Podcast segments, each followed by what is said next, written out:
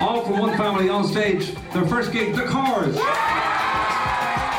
It didn't go in that we could actually be meeting our producer or that this could be a major record deal for us. If you feel the emotion in every song, you give across the emotion of the song. You have been a wonderful audience, and we will remember this. We will be back. When you're put in a situation where you have to perform, where you have to deliver no matter what, if something happens. That's why we're doing it. We're doing it because we love it. Hi, I'm Bob Clearmountain, and I'm happy to be with you. I was the mixer on Forgiven, Not Forgotten, and you're listening to Cast. Thanks for joining me, and welcome again to now episode nine of Cast. Um, it's been so incredible to have the feedback from the previous episodes, and I'm really excited to share this next episode with you uh, as we go and delve deeper into the music side of the record, specifically mixing. In this episode, we speak with the Grammy and Emmy award winning record engineer, mixer, and record producer, Bob Clearmountain. With a career spanning four decades and working with artists such as uh, David Bowie, Bruce Springsteen, the Rolling Stones, Toto, Bon Jovi, and his close friend Bryan Adams, it's such an honour to be able to speak to this legend of the music industry regarding mixing Forgiven Not Forgotten. After a lot of organising and patience and persistence, uh, I finally caught up with Bob and was able to interview him and discuss with him how he came to be working on the Corrs' first album, Forgiven Not Forgotten. Join me as I began by asking him how his journey in the music industry all began. Enjoy. I've been asking the guests how they got to where they were when they were then asked to work with the Corrs on this album. So, your background to how are you how did you get to the point where you're now mixing the first Corrs album? Your background, for those that may not know your work prior to listening to this, simply because they're only just a Corrs fan. Right. Well, I mean, in, a nutshell, I started as, as a recording engineer in New York City in a studio called Media Sound. I mean, the, the band, I was in a band, I was a bass player, and the band I was in broke up, and I started hanging around the studio where we were doing a demo till they, I kept bugging them until they finally hired me. And um, I was an assistant engineer for a number of years. I worked with with um, we mostly did R&B records. Well, they did the jingles in the during the daytime mm. mostly, and so I was an assistant engineer. We did a lot of R&B records like Kool and the Gang, which is one of the first things that I ever worked on or recorded, and um, Benny King and a lot of disco stuff. And then there was uh, we moved. I moved to a we built a new studio called Power Station in '77, and uh, I was the kind of the head chief engineer, I guess you could say, mm-hmm. and uh, helped design the place. And that turned into like the biggest, most popular studio, probably on the East Coast, I think. Wow. You know, uh, and um, so that was that was quite successful. And you know, then I started producing. I worked with, Rolling Stones. I started producing people like Bryan Adams mm-hmm. and uh, Simple Minds and the Pretenders, and um, stuff like that. Uh, and then I, the, the main thing is that I got to know. I'm not sure how I got to know David Foster. I think he was friends with Bryan Adams, who was one of my best friends, because we I co-produced four albums with Bryan. I know I know that I think they're both from Vancouver. I, mm-hmm. I believe David was from Vancouver as well. So I'd met him a few times. Uh, I didn't know him very well, and um, the Corrs thing came along, they, I mean, I'm sure you know the story about them sitting in the uh, the lobby. I think it was the Hit Factory or some studio. Correct. Yeah, it was Hit Factory. Yeah, and, until they David Foster came in, and then they just hassled him until he finally listened to what they were doing, and he went, "Wow!" and he was impressed. But so David called me. I hadn't actually worked with David. We were just friends. I knew him. So this was the first project that you'd have. This is really the first thing I believe I could be wrong, but I might have mixed something for him somewhere along the line. It's possible that I did. I, I mm. can't really remember, but you know, he calls me up and he says, "Listen, I got something that I think you'd be interested in, and I'd really like you to to listen to this." I mean, he didn't even say, I want you- an album. I want you to mix anything. You just you should you should hear this band. Wow.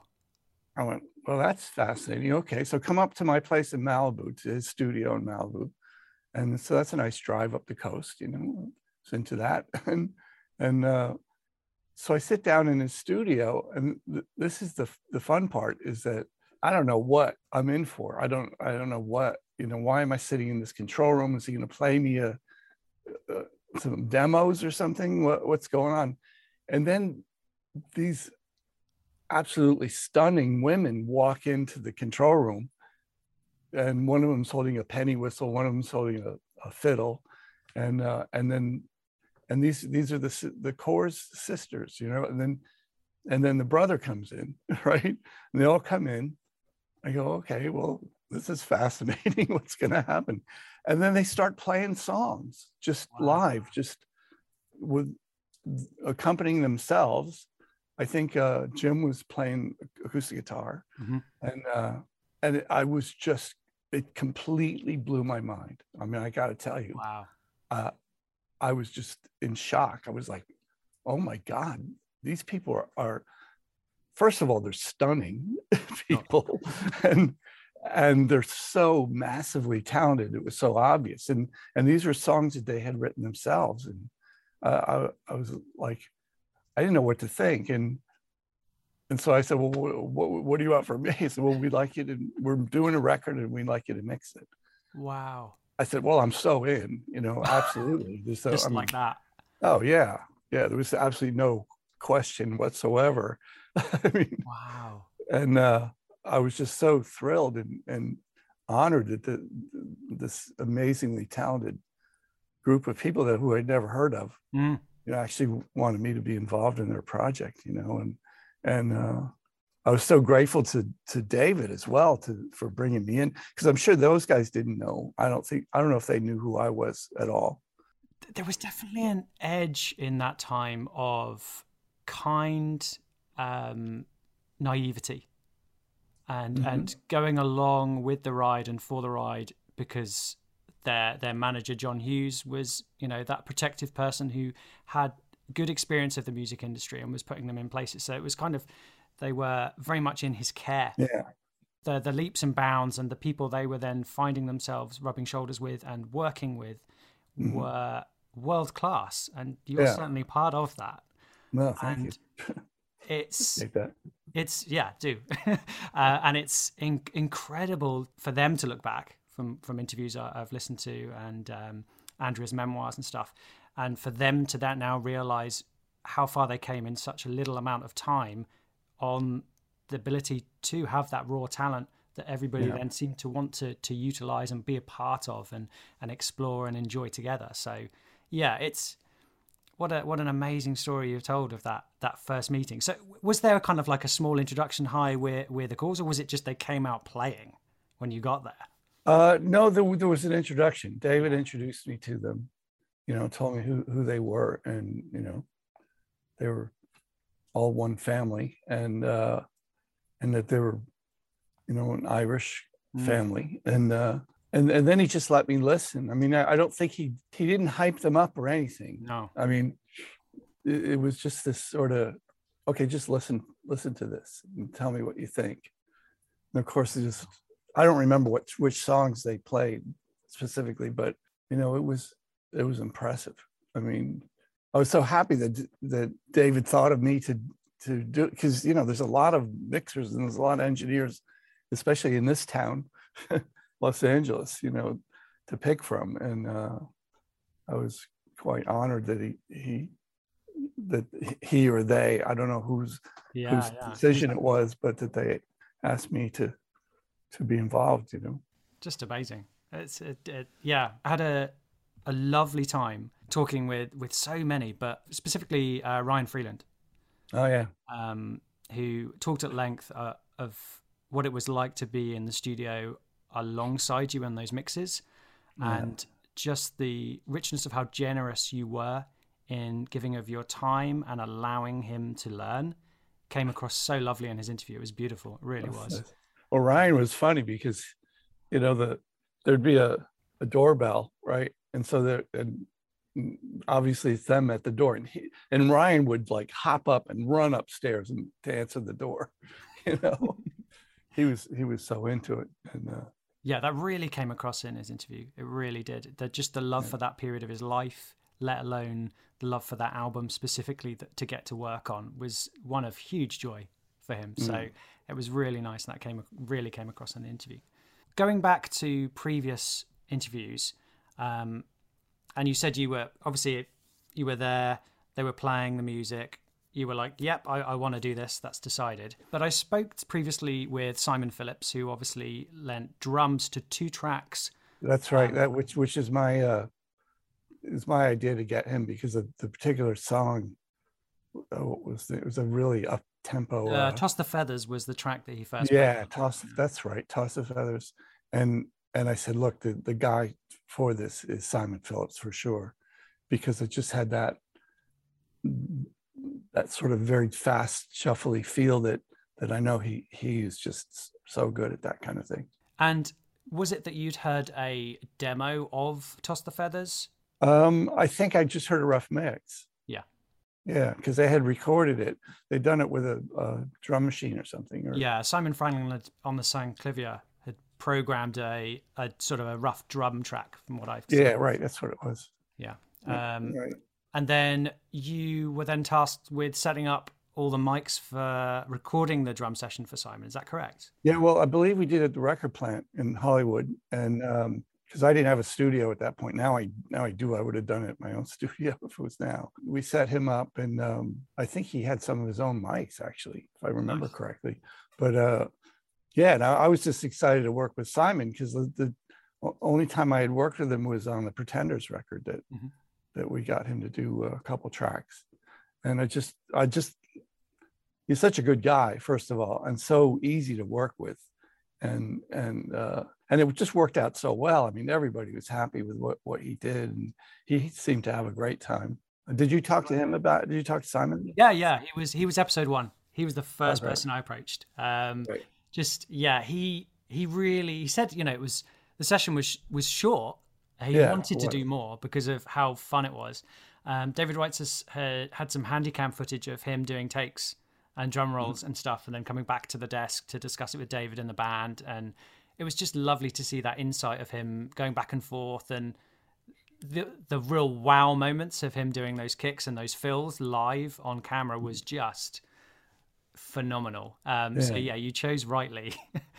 you definitely chose rightly there. Was it a case that you recommended it and David was just oh well let's go on go along with that, or would would it have been David knew him at that time as well? Jeez, i don't i don't know if he knew him or not but uh Okay. i know everybody when I mentioned his name everybody said yeah okay great that sounds like a good idea The footage shows that he played on Toss the Feathers, but also on a track called I Don't Know. Right I don't know was a very early demo for the Corrs. Um, it was actually on the the first cassette tape given to Jason Flom when Yeah. they a- appeared in the A and R office for Atlantic before the meeting with David, and that fateful day where they came and played for him.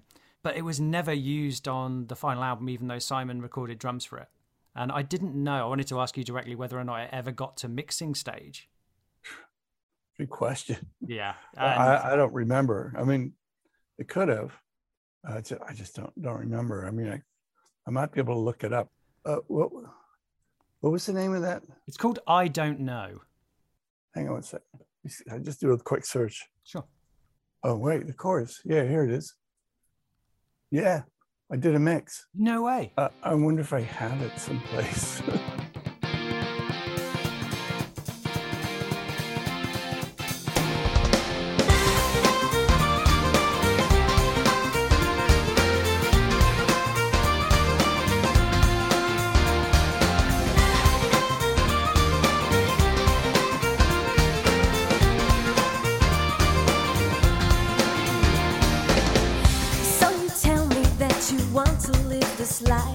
on guarantees.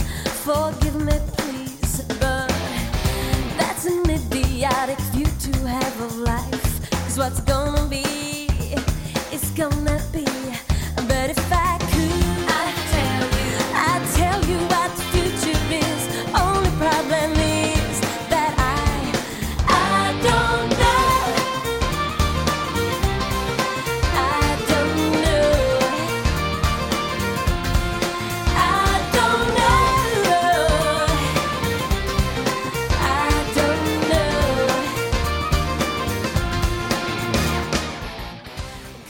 List of the songs. Oh, perfect. Given Not Forgotten. That was that was the first album, right? Heaven knows. Correct. Yeah. Leave Me Alone. Closer, Love to You. And, uh, and then I Don't Know is one of those. Oh wow. And mix 19. Wow. Jeez. I No, I don't- on. I don't know had 19 mixes. Well, 19, it's the way it works is the, the in the computer is there weren't really 19 to tape. No. You know, it was just uh 19 passes in the computer, but it, it means I spent I spent a long time on it. I probably spent a full full day. What other tracks do you have there for that album? Well, let's see. Forgiven, not forgotten. Heaven knows. Love me alone. Closer. Mhm. Uh, love to love you. Law, law fair and shore. Yep. um, Secret Life, Rainy Day, Runaway, um, Toss feather, Feathers, hmm uh, I don't know, and Right Time. Yeah, I don't know has never been never been recorded since then.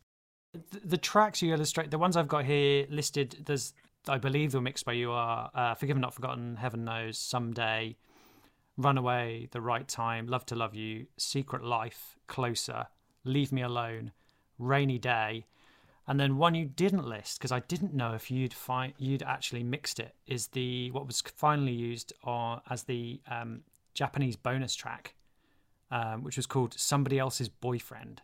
Uh, I I don't have that listed here. No, No, and it sounds very different as well. So I'm wondering if it was mixed by somebody else. probably probably is. I don't remember that title. Do you have any recollections of mixing specific tracks? I really don't. Uh, it's it's it is as it's as a whole, I guess. yeah, that's the thing. I mean, and I'd say that about ju- almost everything I've ever done. You know, uh, people ask me all that. Oh, what did you do on this particular mix? And Jesus, I don't know. I made it sound good. yeah, I tried to make it sound good. And uh, I mean, I've mixed thousands and thousands of records, and so it's really tough. Is there anything specifically about the Corrs record that you had in mind when mixing that you can remember?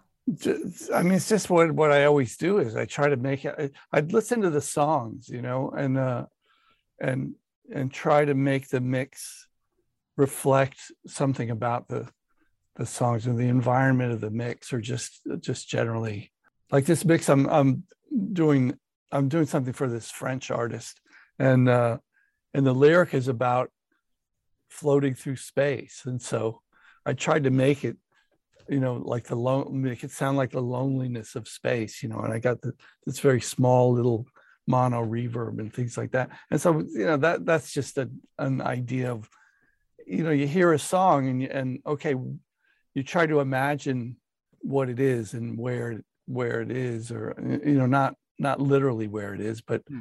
Um, just sort of figuratively and conceptually, and and uh, try to get come up with some kind of something that matches as far as mix mix wise as far as the environment of it you know that that's what i would do with them and that's kind of what i do with everybody you know Set you in good stead. yeah, set you in good stead. And it's it's more than just pushing buttons and having a good ear. It's creative in Oh, yeah. way, isn't it? It's creative. yeah well it, it isn't just pushing buttons you know you, you the pushing the button you know what the buttons do to match your the im- imagination of what, what you know how you imagine the thing should be you know it's good to know what each button does Yeah.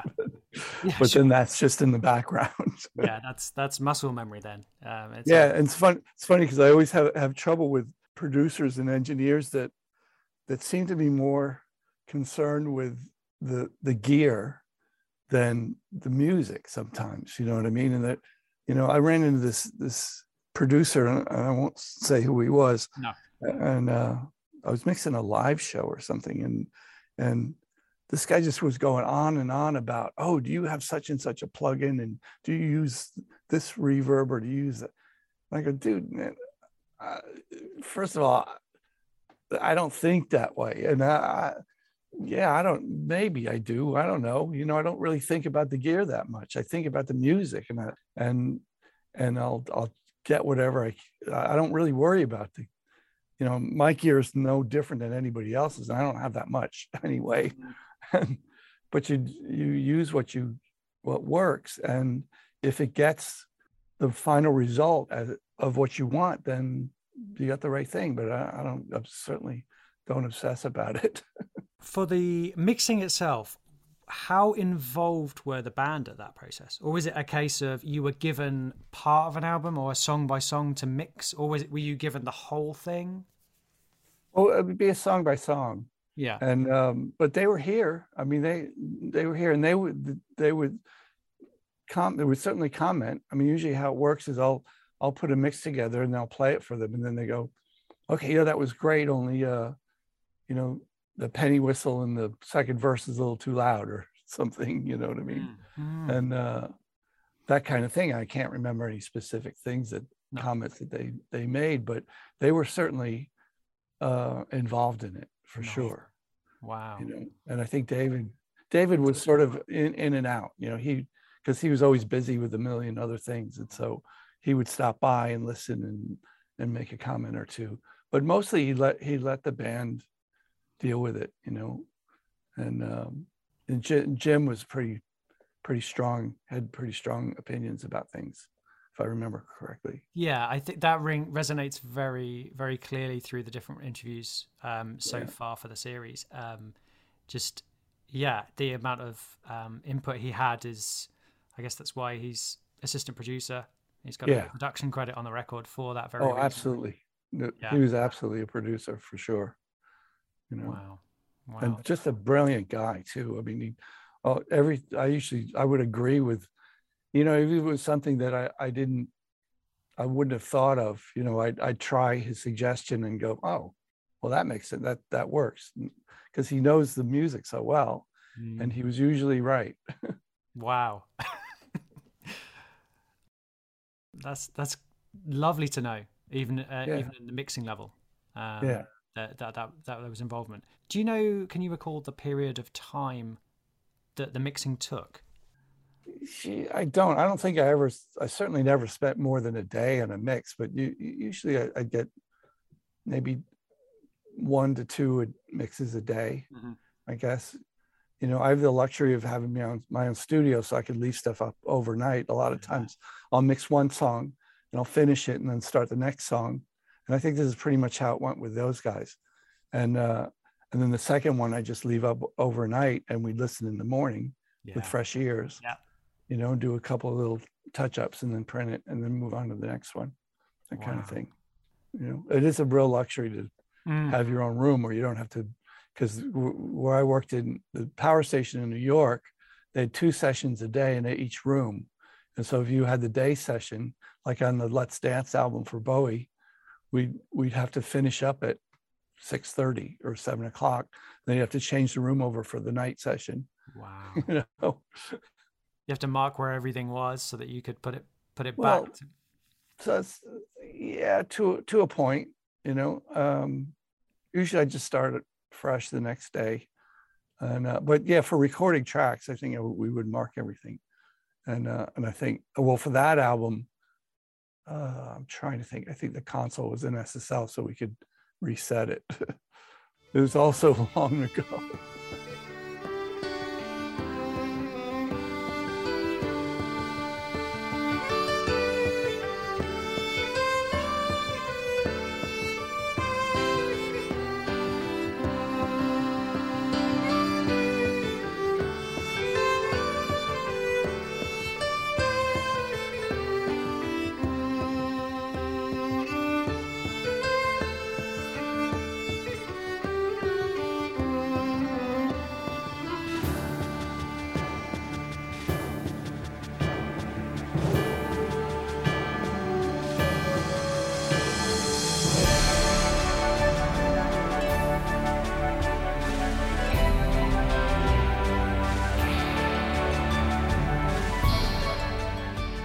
your work and just listening back to the unplugged album is an incredible joy for many fans. I know many will be listening who adore the the recording of of unplugged and it's just a huge time capsule for many of us for the historic success of the band.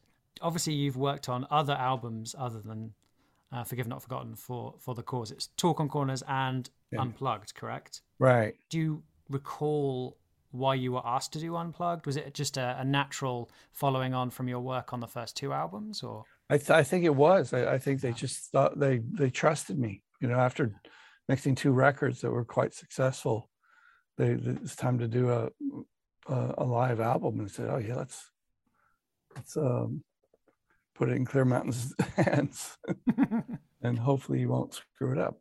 you certainly didn't? It's beautiful. Yeah, no, that was that was a that was a great experience. It was it was so nice after working with them in the studio to hear them and actually see them live because I mi- mixed it to picture and Ah. um, you know and so it was it was nice to have that that experience I guess that was in many ways a, a coming of age moment comparable to the first time you saw them play in that oh yeah with David. Uh, For sure. Suddenly been mixing the audio to them them doing their thing.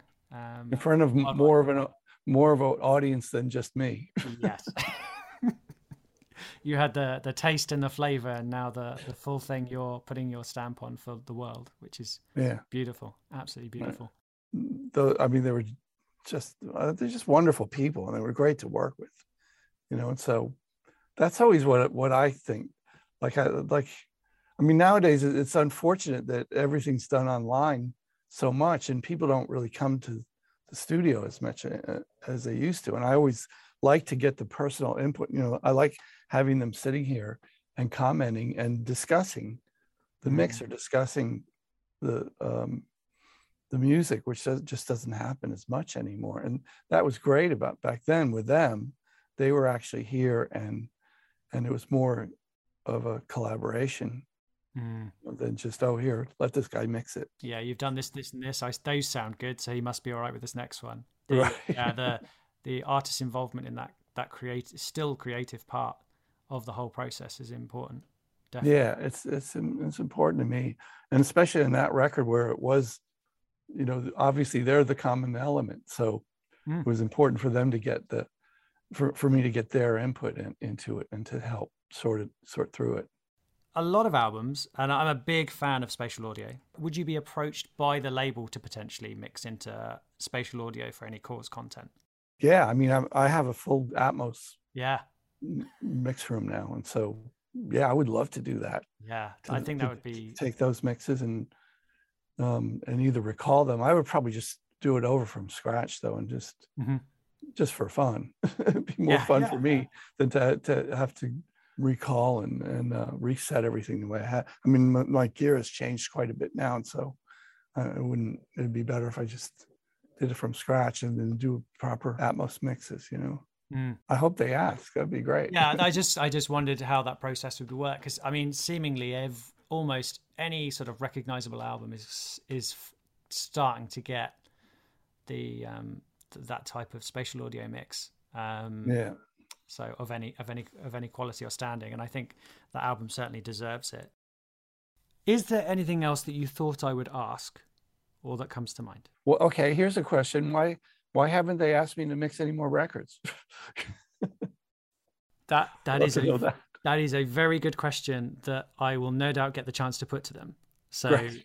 and I'll probably use that eh, that segment, that section, with you just I'm- saying that. Um, I'm still here, and I miss them. Please tell them that. I, I definitely will. I definitely will. Um, yeah, I don't know the answer to that, but I think it's about time. I think it's about time for for that difference to be made, and Right. what what how amazing it would be sort of 27 to 30 years later suddenly coming full circle and maybe something a bit more traditional onto their roots and raw and then having you Yeah. involved would be yeah definitely appreciated by the band i'm sure and the, certainly Well, the be appreciated by me as well.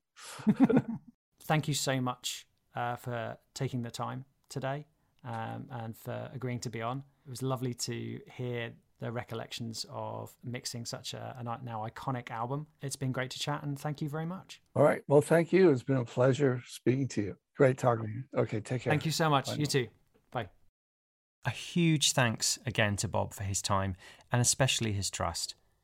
After hearing about Corrscast, he decided to entrust the original DAT tapes for the mixes of the album into my hands. This in turn has allowed me to share with you all um, glimpses of clips here and there throughout the episodes, as well as, as you've heard, the elusive track I Don't Know, which he obviously worked on years prior.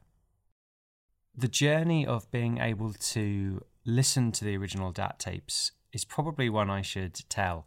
After realizing that they were still in his possession uh, and that they may contain audio that was yet unheard, it was then the the journey of being able to get DAT tapes, if they worked at all, converted to something that you could all listen to.